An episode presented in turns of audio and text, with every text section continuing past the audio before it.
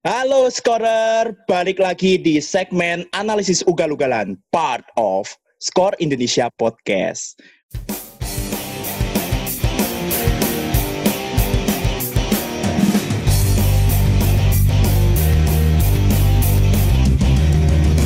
Balik lagi dengan duo caster medok di Skor Indonesia. Emang aku jadi jadi kita jadi apa eh, kita kan udah tiga episode ya kemarin kan Mm-mm. Mas Torik terus Ya. ada yang ini ada yang komen wah Gimana? kalian tuh rame banget yang urusan apa bola internasional cuman kok medok terus ya gimana ya Itu untuk menunjukkan keindonesiaan kita kejawaan sih. nah itu jadi skor Indonesia tuh eh, ada sisi-sisi lokalnya gitu Yes. Walaupun bahasnya Masih. internasional ya Mi. eh, eh makanya loh kok ada suara-suara lain oke oke Se- sebelum Perkenalan dulu, perkenalan dulu. Iya, sebelum kita mulai membahas sesuatu, kita harus memperkenalkan. Siapa tahu ada pendengar-pendengar baru yang baru apa dengerin eh, edisi analisis ugal-ugalan ini. Jadi perkenalkan saya yang medok Jawa Timuran ini, nama saya John Champion. nama aku saya tuh semenjak ini ya jadi caster apa podcast tuh merasa seperti caster podcaster gitu loh. Saya jadi John Champion. Siapa namanya? oh iya nama saya Aditya Fahmi alias John Champion dan saya punya partner yang medoknya Jawa Tengahan siapa namanya Dan saya saya yang medoknya Jawa Tengahan nggak ngapak tapi ya, ngapak nggak? enggak enggak Dan saya adalah Jim Becklin. Jimmy Clean mantap. Saya Torik dari Skor Indonesia juga dari kanal internasional. Sama kayak, oke kayak Mas Fahmi. tapi sekarang kita nggak sendiri nih Mi. Ya kan berdua. kita nggak berdua bukan kita Oh, nggak iya, sendiri Berdua.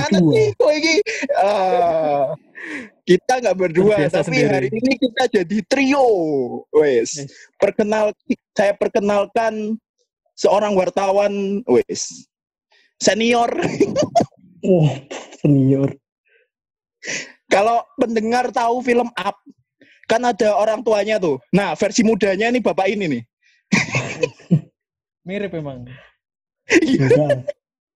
Udah Oke, perkenalin. perkenalkan perkenalkan dirimu Mas Taufan Eh, Halo Skorer. Nama saya Taufan. Bara. Saya juga dari Skor Indonesia sama seperti Fahmi dan Torik. Saya juga medok juga medok Jawa Tengahan. Ya kayak Fahmi tapi medoknya Jawa Timuran. Jadi ini dua Jawa Tengah lawan satu Jawa Timur. Yes. Saya tahu. benar benar benar nggak ada kita berteman kalau di podcast ini kita nggak boleh berteman Oh, oh nggak boleh, nggak boleh berteman kita. harus Hari- mengedepankan konflik. Hari ini bahas apa Mi? Jadi hari ini kita akan bahas soal kok pemain-pemain tua di akhir musim 2019-2020 itu banyak dirumorkan dicari sama klub-klub besar Eropa. Ini adalah se- sebenarnya gini, kalau ngomongin transfer ya, eh, sebagai kit- kita wartawan yang tumbuh dari apa ya besar eh, dari football manager ya football dari game football manager itu kan kita selalu kayak idealnya transfer tuh ya kita nyari pemain muda terus kita apa ya terus berkembang di Gede. klub kita mahal. Terus- nanti kita jual mahal kayak gitu ya tapi Iya. Apa namanya tapi sebenarnya pemain tua juga perlu nggak sih perlu lah. Masa pemain muda semua kan harus ada pemain tuanya juga. kenapa kenapa perlu menurutmu kenapa Mas Tovan menurutku karena ini eh, mentalitas mentalitas pemain muda dan pemain tua itu nggak bisa disamakan jelas. Jadi kalau misalkan Hmm. ada pemain muda kan jam terbangnya pasti masih kurang. Katakanlah paling Benar. senior mungkin 25 gitu misalkan katakanlah. Pengalamannya kan sama yang 30 tahun, 31, 32 ke atas itu kan pasti jauh berbeda. Yang 31, 30 ke atas itu udah mengalami berbagai macam pertandingan, tertinggal, kalah telak, menang besar. Mereka bisa menyikapi itu, membangkitkan semangat pemain-pemain muda itu. Nah, sementara pemain muda, bayangin kalau satu tim itu pemain muda semua. 11 starting 11 itu pemain muda semua. Terus kondisinya mereka belum pernah mengalami kalah, terus tiba-tiba mereka kalah telak. Gimana mereka membangkitkan semangat itu kalau mereka belum pernah merasakan? Itu pentingnya pemain tua kalau menurutku kayak gitu. Oke, Mas Torik ada ini nggak pandangan lain nggak? Ya jadi jadi bukan juga yang tua katanya. Kalau bukan berarti kalau pemain muda semua itu nggak bisa menang kayak gitu ya. Oh iya, iya.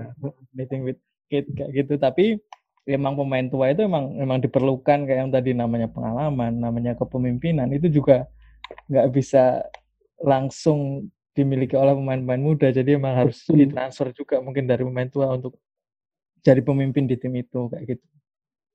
Benar sih, benar, benar, benar. Terus kalau dari yang apa ya, dari pengalaman-pengalaman saya ya sebagai wartawan sepak bola internasional, eh, ada beberapa kasus kayak pemain tua tuh direkrut malah sebenarnya bukan sebagai misalnya bukan sebagai pelapis atau sebagai eh, orang yang apa ya, me- nggak cuma orang yang berkarisma di squad itu, tapi juga kayak apa ada cerita kayak kiper senior itu jadi yang ngajarin kiper junior kayak gitu. Maksudnya dia juga masuk ke dalam pengembangan pengembangan eh, pemain-pemain muda di squad itu, gitu nggak sih? Iya, maksudnya eh, punya fungsi transfer ilmu tadi kata Torik bener. Nah, Kayak misalkan nih. Buffon nih, Buffon di Juventus nih kan. Umur 42 ngapain kalau dipikir-pikir balik ke Juventus kan. Buffon udah punya Iya, segalanya. Kecuali gelar champion. Terus, Emang, Dia Ju- balik emang. Juventus bisa gelar champion? eh itu Lanjut, dia, lanjut, kurang lanjut, satu doang. lanjut. Udah umur 42 tahun kan dipikirin ngapain, Buffon balik lagi udah ada Sesni. Tapi kan Buffon juga punya peranan buat timnya itu. Buat pemain-pemain muda di tim itu gitu. Sebagai pemain paling senior kan sekarang. Iya, iya, iya. iya. Benar sih, benar, benar, benar. Itu mungkin juga yang terjadi eh, di Pirlo kali ya. Kalau di Juventus kan Pirlo pas datang dari AC Milan kan juga cukup senior ya. 32 Pirlo waktu datang ke Juventus. Tapi kalau dilihat ininya juga Pirlo kan masih penting waktu itu. Nggak kayak Buffon yang sekarang Oh udah iya, jarang main. Waktu itu juga masih Iya, penting, benar. masih jadi jadi istilahnya jadi nyawanya Juventus lah waktu itu lah. Waktu hampir juara champion waktu itu. Tapi tapi emang apa namanya pemain-pemain tua datang itu nggak nggak selalu cuma cuma apa namanya transfer ilmu aja. Dia kayak Pirlo itu emang kadang datang juga bisa masih jadi pemain utama dan penting bagi tim. Ambil Benar. contoh misal misal saya ambil contoh Liverpool aja deh. Dari dulu emang kadang ngambil pemain-pemain tua kayak Gary McAllister zaman dulu banget. Kalau yang awal yang akhir-akhir ini kayak James Milner gitu ketika dia udah tua di Manchester City pindah ke Liverpool ini Milner udah ngapain tua waktu itu. ke Liverpool. Tapi ternyata ternyata dia sampai sekarang jadi bagian penting tim Liverpool yang bisa jadi juara Liga Champions, jadi juara Liga Inggris. Dia bisa bermain di gelandang, di back kiri, di mana-mana. Jadi jadi pelapis di di semua lini. Jadi kayak gitu. Jadi nggak cuma apa namanya nggak cuma sekedar transfer ilmu dan juga kepemimpinan di ruang ganti, tapi juga mereka punya apa namanya peran penting di lapangan kayak gitu. Nggak selalu. Iya, iya. Benar, benar, benar. Tapi Liv- Liverpool pas beli Milner masih lumayan ini sih ya. Belum setua tua-tua itu lah ya. banget lah. Maksudnya Belum tua-tua banget kayaknya. 29, Wah, udah 29. 30, 29. Ya, 29. 29 belum 9 30. 30. Heeh. Yo yo belum ya hitungan tua. Tapi hitungan tua tuh kalau di olahraga tuh berapa sih? Kalau aku sih ngelihat 2 33 kali ya. Itu ke atas tuh udah tua gitu. Kalau kalian Aku 30 ke atas udah masuk tua menurutku. Oh, iya, dah. Oh, iya. 30, 30 itu 30 udah ke udah atas. kayak udah kayak harus punya retirement plan kalau udah masuk 30 tuh udah Ya, harus udah masa punya bisnis lah. Harus udah punya bener bener bener Kos-kosan atau apa itu udah kambing udah gitu. plannya dia kalau udah 30. udah beli bisnis kebun gitu. ya kan ya. Iya bener. Astaga. Iya ya oke oke. Eh, jadi kita akan ngobrolin soal banyak rumor, eh, banyak nama pemain tua yang dirumorkan ke apa diinginkan banyak klub besar di Eropa. Eh, faktornya banyak. Kalau secara apa?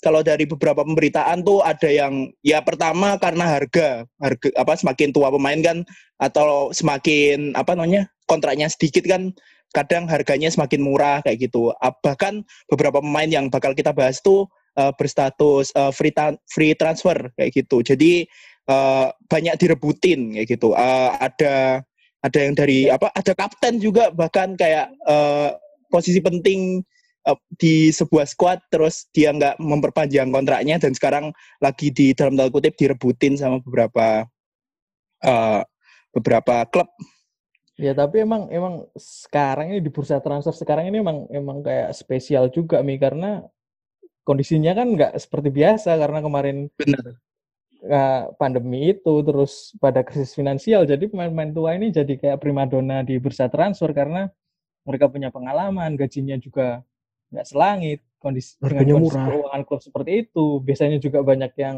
free transfer ketika Hmm. kontraknya habis jadi itu kayak transfer sempurna klub-klub untuk mendapatkan pemain baru tapi tidak mengeluarkan biaya yang tinggi dengan kondisi keuangan sekarang.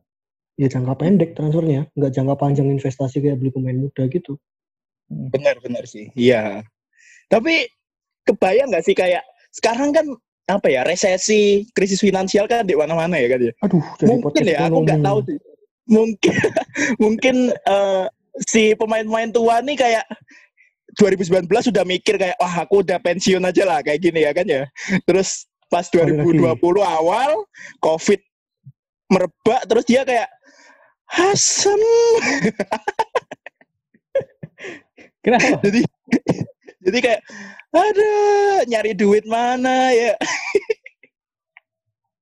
Jadi susah harga kayak properti turun.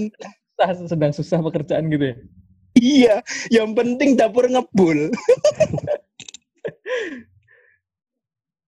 Astaga, ya wes, ya wes. langsung lah kita bahas. Kita terlalu banyak out of topic nih hari ini. Oke. Langsung kita bahas. Nama pertama adalah ini udah resmi. David Silva, 34 tahun menuju Real Sociedad Eh, bulan ini eh, baru di apa namanya? Pertengahan bulan ini kalau nggak salah di ini Iya. diperkenalkan. resmikan. Diresmikan. Secara rumor David Silva nih termasuk barang bagus. Iya, barang Ya, bagus ya. dicariin sama banyak orang. Ad- ada Lazio, ada sempat Juventus dikaitin. Be- be- apa? eh, kayaknya klub-klub Italia deh yang yang awal-awal muncul malahan dibanding Ya, karena klub-klub lebih suka pemain tua. benar benar Klub Italia kan kecenderungannya pemain-pemain tua. benar benar. Cocok untuk pemain-pemain tua kayak gitu ya. Iya. Tapi kemarin emang David Silva itu emang sempat jadi rebutan. Bahkan Lazio juga mengeluarkan pernyataan bahwa si presidennya kalau nggak salah eh, dia menghormati David Silva sebagai pemain, tapi dia nggak menghormati David Silva sebagai seorang pria. Human Karena kayaknya tuh dia tuh udah kesepakatan verbal gitu dengan Lazio, tapi ternyata malah pindahnya ke Real Sociedad. Jadi emang apa namanya Menyakitkan ya. Lazio kayak ditikam dari belakang kayak gitu. Ya itu, kayaknya emang Silva tuh butuh dapur ngebul kayaknya. Ya kalau dapur Keluarga ngebul dia perpanjang kontrak di City pasti gajinya double-double nih. Oh iya sih, ya benar Dia juga sih. penting di City. Dia nggak Iya, iya sih, kayaknya dia bener. lebih deket dari pengen ini. Dia udah capek Deket- merantau, dia pengen deket dari rumah. Oh Kangen iya. sama anaknya. Dia family man Bener, gitu bener. ternyata. Padahal anaknya juga ikut ke Inggris. Oh iya ya. Iya, Oh kangen Kangen sama orang tuanya. kan. kangen. Kan Nah, Padahal di City bagus Kalau-. Maksudnya David Silva kan memang pemain yang yang cerdas kalau menurutku. Jadi hmm. mainnya Tapi memang nggak cepat, mainnya memang lambat. Cuma usianya, usianya yang udah Ah, ah. segitu juga udah nggak dia udah mungkin ingin mencari tempat di mana ia masih menjadi pemain utama. Kalau di City musim Iya. depan dia udah nggak nggak tahu jadi pemain utama apa enggak. yang penting udah jadi patung ya gitu. Iya bener bener. Yang penting dibikin Bener, patung kan. bener. Ya mungkin kalau di Spanyol kan dia bisa reuni kan, ya kan, kumpul kumpul kumpul, ngopi-ngopi sama temen SD. Ngomong Ya, soal ya. Lazio tadi sama Silva juga Lazio memang kayaknya tuh kepincut pemain-pemain tua ini sekarang kan rumornya Pepe Reina udah udah mendekat ke Lazio nih udah hampir pasti dia 37 tahun. 37 tahun, gila. PP. Pepe Reina tuh spesialis kiper adisional gitu kayaknya ya. Iya bener bener bener bener bener. Kayak nambal-nambal gitu loh. Tapi masih bagus Kemarin- ya. Ya, ya segitu-segitu kemarin aja sih. Sejak Januari dipinjemin ke Aston Villa kan, terus Hmm. apa namanya? Dia punya AC Milan terus sekarang katanya ke Lazio nggak tahu pinjaman atau nanti uh, permanen kayaknya sih pinjaman kayaknya Lazio memang butuh yang gratisan-gratisan kayak gitu Eh kemarin tuh kiper Bournemouth tuh belum di belum diresmiin apa nggak nggak nggak dipermanenkan ya kayaknya ya sama si Milan ya. Begovic Siapa. Iya Begovic. Begovic. Itu enggak ya kayaknya ya. Belum ya Hmm. atau berarti Milan juga mungkin butuh kiper baru mungkin kalau Begovic pindah juga nggak tahu Iya sih, belum belum ada ini ya rumor-rumornya. Yo, Pepe Reina, oh, nama kedua, nama ketiga. Ini yang yang paling bombastis, wes. Yes. Kapten PSG, Paris Hmm. Saint-Germain, wes. Thiago Silva, 35 tahun. Rumor paling kuat ke Chelsea. Chelsea. Ini nggak tahu. Klub lain kayaknya nggak ada, nggak ada laporan eh, yang menyebut ada klub lain yang berminat. Cuman Thiago Silva kapten berapa tahun terakhir ya? Kayaknya sejak dia pindah ke Ibra, PSG dia udah kapten gak sih? Sejak Ibra pindah kayaknya. Ya. Oh iya, ja- iya benar-benar. Ya jelas dia udah 8 musim di PSG. Nah, selain emang ke Chelsea, emang rumornya dia kembali ke Milan. Kayaknya emang setiap bursa transfer itu ada rumor Thiago Silva kembali ke AC Milan sih. Tapi ini Iya, bener, emang bener, Bener. ke. Chelsea. Chelsea emang menurutku emang butuh back tengah berpengalaman karena sekarang tuh back-backnya tuh back tengahnya terutama ya muda-muda semua. Anthony Rudiger, Christensen, Kurt Zouma sama Fikayo Tomori kan udah semua emang butuh Paling tua anu ya si Rudiger ya. Rudiger Oh, dua itu pun tujuh kalau nggak salah. masih 26. masih muda lah 26. hitungannya. Jadi emang butuh back-back muda apalagi Thiago Silva baru aja sampai ke final Liga Champion kayak gitu. Emang Chelsea dengan banyak transfer pemain depan emang butuh juga di belakang dan Silva kayaknya eh, perfect buat lini belakangnya Chelsea dengan pemain-pemain muda mereka. Untuk transfer pengalaman juga. Iya, iya. Setuju. Cuman masalahnya masalah masalahnya ini sih. Silva tuh gajinya lumayan gede loh di PSG. Kalau nggak salah eh, laporan terakhir tuh kalau nggak salah 330 ribu euro per per pekan. Kalau di Pons kan lumayan tuh 280 290 ribu. Hitungan hitungan segitu kan itu, itu bukan it lah. Buat Chelsea yang klub Mm-mm. kayak gitu kaya kayak Iya gitu sama bener apa yang dia Itu- tawarkan untuk klub juga kayaknya sepadan Uh-uh. juga. iya sepadan. sepadan dengan Mm-mm. Sepadan apalagi gitu nggak harus ngeluarin biaya transfer kan Beri kan jadi gaji bisa lah segitu untuk jangka pendek dengan pengalaman kayak gitu kayaknya nggak nggak memberatkan lah ya. Enggak, ya layak lah digaji segitu lah. layak lah Ya CV-nya mungkin mungkin alasan AC mungkin alasan AC Milan nggak mau ngambil lagi Silva karena itu deh. AC Milan nggak punya duit. Punya kan 30 juta. 30 juta. Iya, 30 juta. Iya, iya 30 juta euro doang. kan.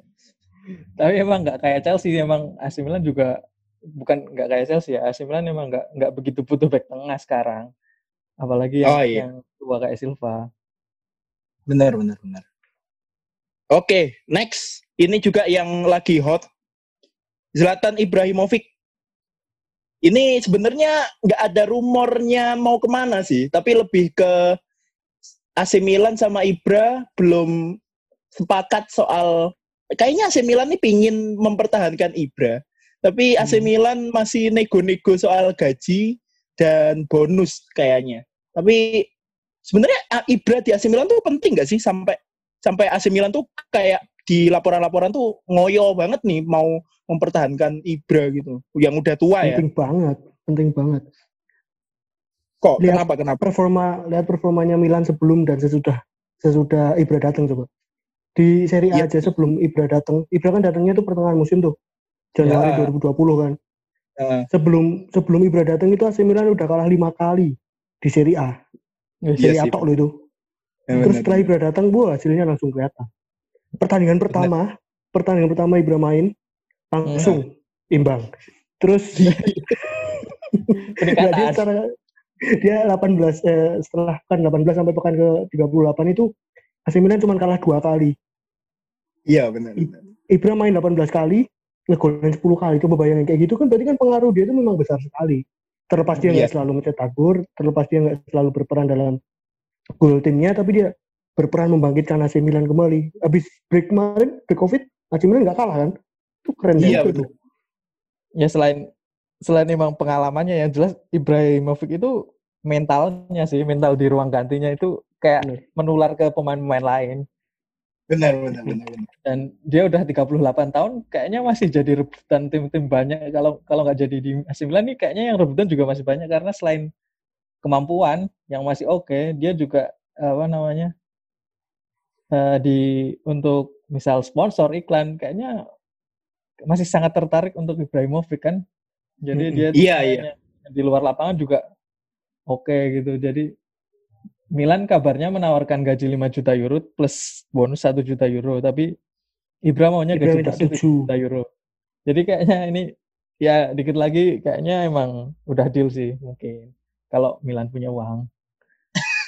Tapi kayaknya punya sih, harusnya sih Oh. punya 30 Demi juta euro. Demi Ibra kayaknya bisa Kalau lah. kal- dengan dengan dana yang sama untuk mencari pemain dengan mental dan kualitas Ibrahimovic itu nggak ada. Benar, benar. Mm-mm. Oke, selanjutnya nama ini sebenarnya stri- striker tajam tapi agak meredup namanya dua musim terakhir lah, dua tiga musim terakhir. Mario Mandzukic 34 tahun. Sempat kayaknya rumor banternya ke Inter ya kan, ke Inter Milan. Tapi kayaknya nggak jadi kan, karena rumornya ke Inter kalau Allegri jadi pelatihnya Inter. Jadi karena Benar. kok kabarnya lanjut, jadi kayaknya Mandzukic nggak jadi ke, ke Inter. Kayaknya jadi tetap di klub sekarang Al Duhail Qatar. Nggak tahu kalau ada klub-klub lain yang tertarik ya. Cuman Mandzukic tuh dulu kan kalau pas di ini ya, pas di Bayern oke banget kan. Salah satu yang terbaik lah. Hmm, Lo di Juve juga oke loh. terbaik. Jangan salah. Iya iya iya. Siap siap siap. siap. Tapi terus jadi geser ke kiri terus. Jadi mulai dia meredup itu kayak gitu. Dia mulai geser ke sayap kiri jadi penampilannya jadi aduh menyedihkan. Kurang. Mm-mm.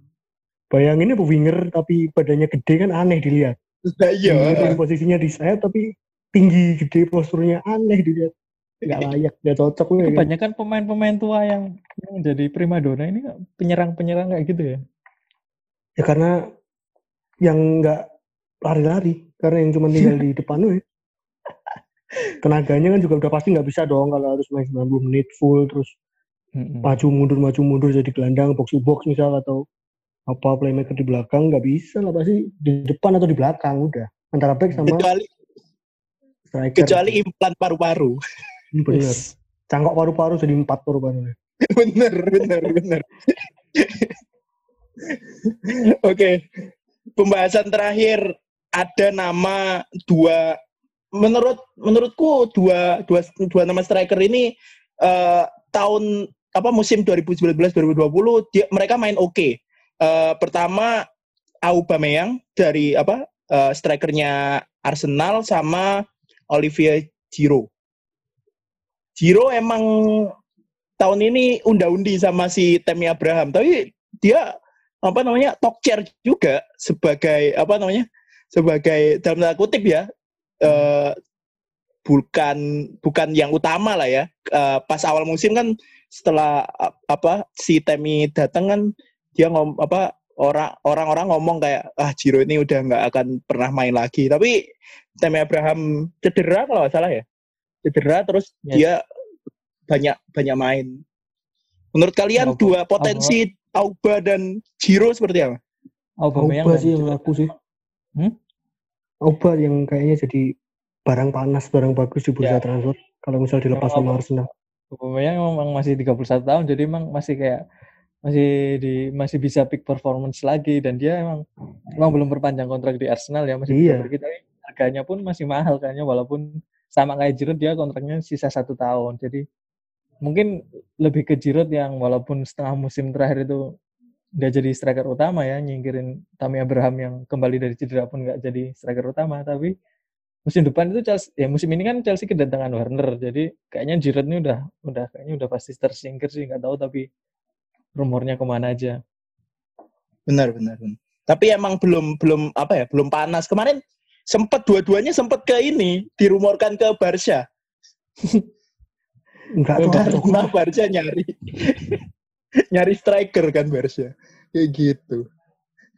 Padahal padahal Barcelona setelah Ronald Koeman masuk, ya sebelum Ronald Koeman masuk juga, emang mereka kayaknya mau permajaan dan Ya, ya, rumor terbaru rumor terbaru itu emang hanya pemain-pemain tua di Barcelona ya, hanya Gerard Pique 33 tahun yang kayaknya aman di Barcelona era Koeman. Sela- Selain itu ada ada banyak pemain-pemain tua lain yang kayaknya kayaknya bakal dijual. Eh, ada Luis Suarez, ada Arturo Vidal, Ivan Rakitic, Bus Busquets sama eh, Jordi Alba. Ya, Hmm. yang tua-tua itu kan? Iya.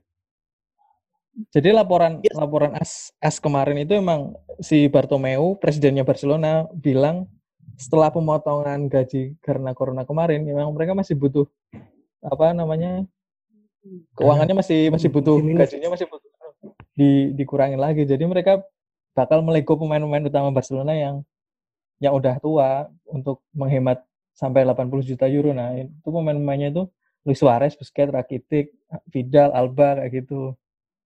Aku prediksi satu ya, Vidal ke Inter nanti. Ketemu sama Conte lagi.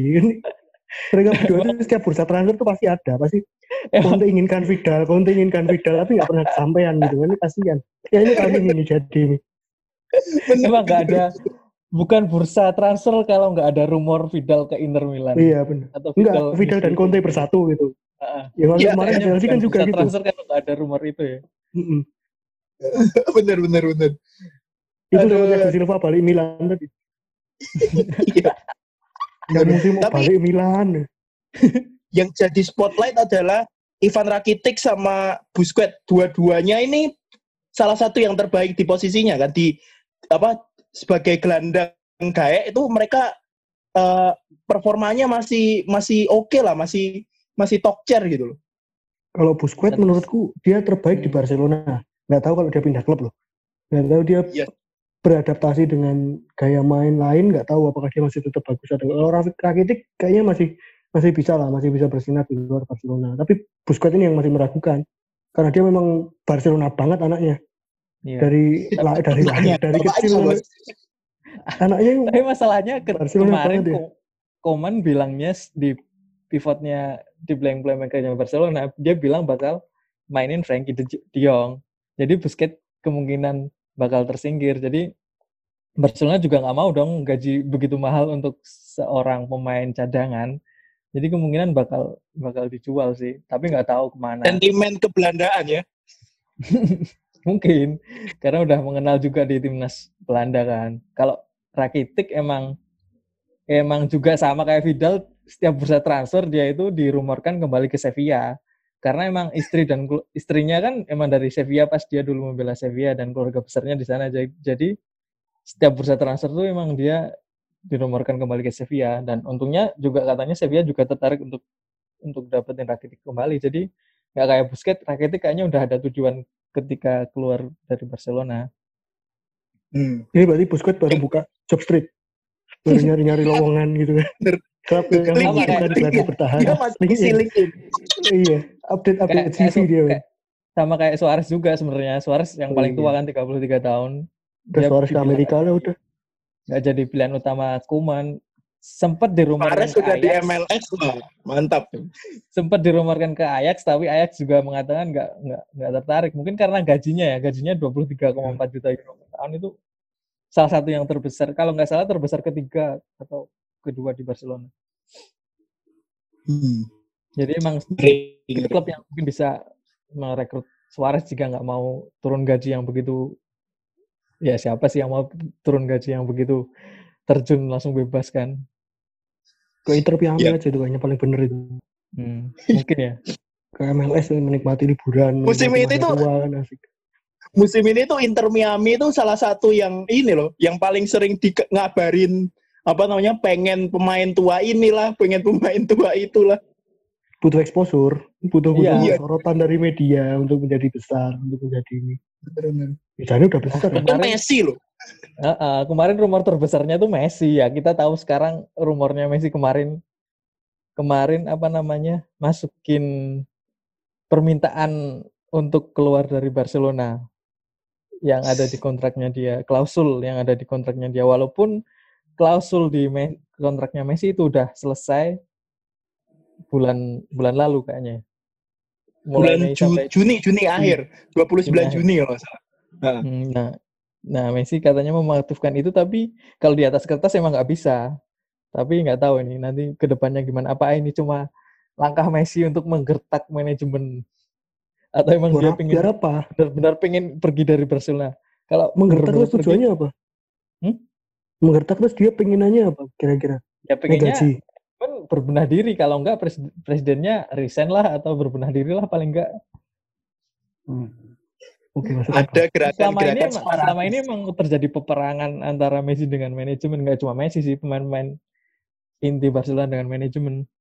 Tapi bisa aja bagian dari kekacauan Barcelona adalah Messi.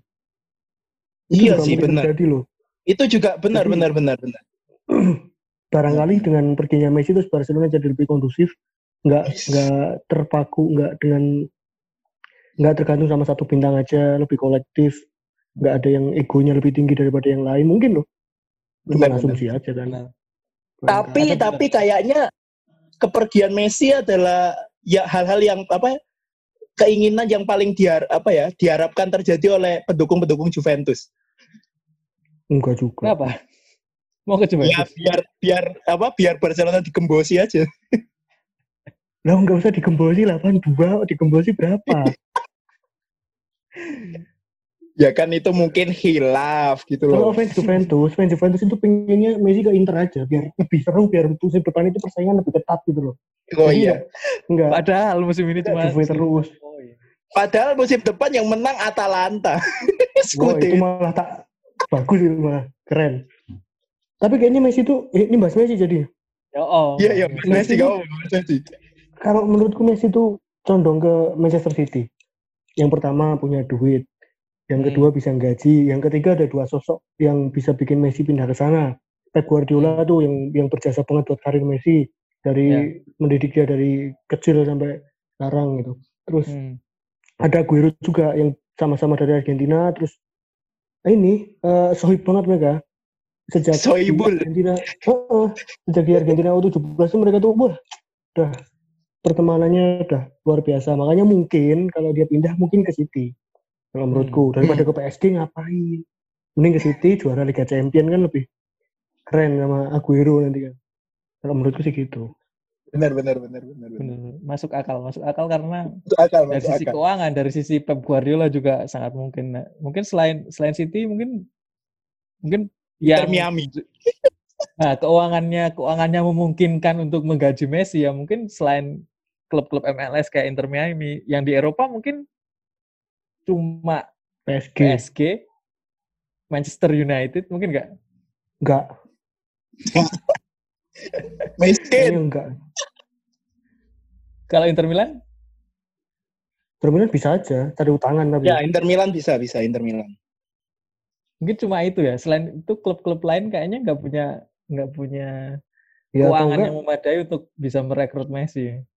sama Iya. kayak pemain-pemain lain Messi pilih pulang kampung ke Argentina gajinya turun nggak apa-apa yang penting pulang kampung itu paling soalnya pernah musim lalu kalau nggak salah Messi itu pernah bilang pengen mengakhiri karirnya di klub yang pertama kali dia bela Hmm. Iya iya. Newell's sih kalau nggak salah ya Newell's Newell. Boy. ya Hmm. Benar. Iya sih, tapi oh sebenarnya ada sih potensi-potensi, tapi nggak mungkin apa bursa transfer kali ini. Kayak misalnya eh kayak misalnya apa ambisi si siapa namanya Arab Saudi Foundation tuh mau mau beli salah satu klub Eropa kan mereka masih belum ini kan, masih belum masih belum pupus lah ambisi mereka kan setelah gagal Ya. di Newcastle dan kalau misalnya mereka udah punya klub bagus bisa aja tuh eh, bintang-bintang yang katanya harganya selangit itu dibeli kayak gitu. Seperti halnya pas Neymar apa pas PSG beli Neymar dan Mbappe kayak kayak gitulah. Transfer-transfer fantastis kayak gitu. Hmm, Itu juga mungkin mungkin, mungkin bakal ada klub-klub kaya baru yang kejutan terus Benar. Messi. gitu. bener bener. Tapi emang Tapi yang Inter Milan, Inter Milan kalau misalnya ngerekrut Messi, Liga Italia akan sangat menarik. menarik Heeh, bener. Mungkin Langsung pamornya mahal bakal langsung harganya. nyalip Ya, Liga pamor Spanyol ya. pamornya Iya benar-benar. Pamornya langsung naik lagi kan. Liga Spanyol udah kehilangan Ronaldo, nanti kehilangan Messi juga mau jualan apa? Sergio Ramos. iya benar. Sergio Ramos harus ada- ada kartu kuning pemain tiap baru. tiap laga. Harus banding pemain tiap pertandingan. Biar Iya, sih. kita naik. Biar share dan rating kita naik gitu. La Tapi ini yang saya sayangkan itu Messi itu pindahnya apa ya? Nggak banget dengan dengan konflik, nggak dengan baik-baik kayak gitu loh. Benar benar benar benar benar. Kayak ini pacaran tapi putus nggak baik-baik. ya kalau Benar benar. baik-baik ya nggak usah putus, nggak usah Oh, pindah. iya gitu. benar benar. Benar Tapi benar. kadang terpaksa oleh keadaan pan, jadi Bener. harus putus. Aduh, iya betul sekali. Tapi emang mungkin banyak yang setuju ketika saya bilang Messi adalah pemain terbaik Barcelona sepanjang sejarah, melebihi bahkan mungkin melebihi setara atau melebihi Johan Cruyff. Jadi kalau perginya dengan cara kayak gini itu sangat disayangkan sih menurutku.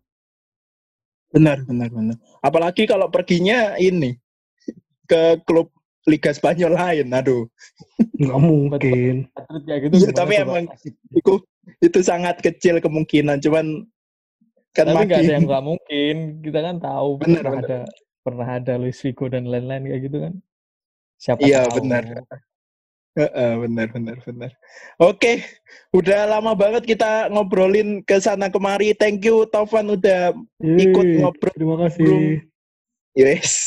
Nanti uh, kita, jangan lupa uh, setelah dengerin podcast ini kalian like, kalian share teman-teman uh, biar orang-orang tahu kalau skor Indonesia punya podcast dan salah Punya analisis dua di antara casternya Medo ya kayak kayak gitu lah ya gak apa-apa lah kita diomongin Medo yang penting kalian dengerin Bener. Yes. Iya. Itu identitas diri. Benar benar benar jadi oke eh, sampai ketemu minggu depan dan benar-benar ya apa denger ya jangan jangan lupa di like dan di share Ya. biar semakin luas orang yang dengerin terima kasih Bye. sampai jumpa Bye.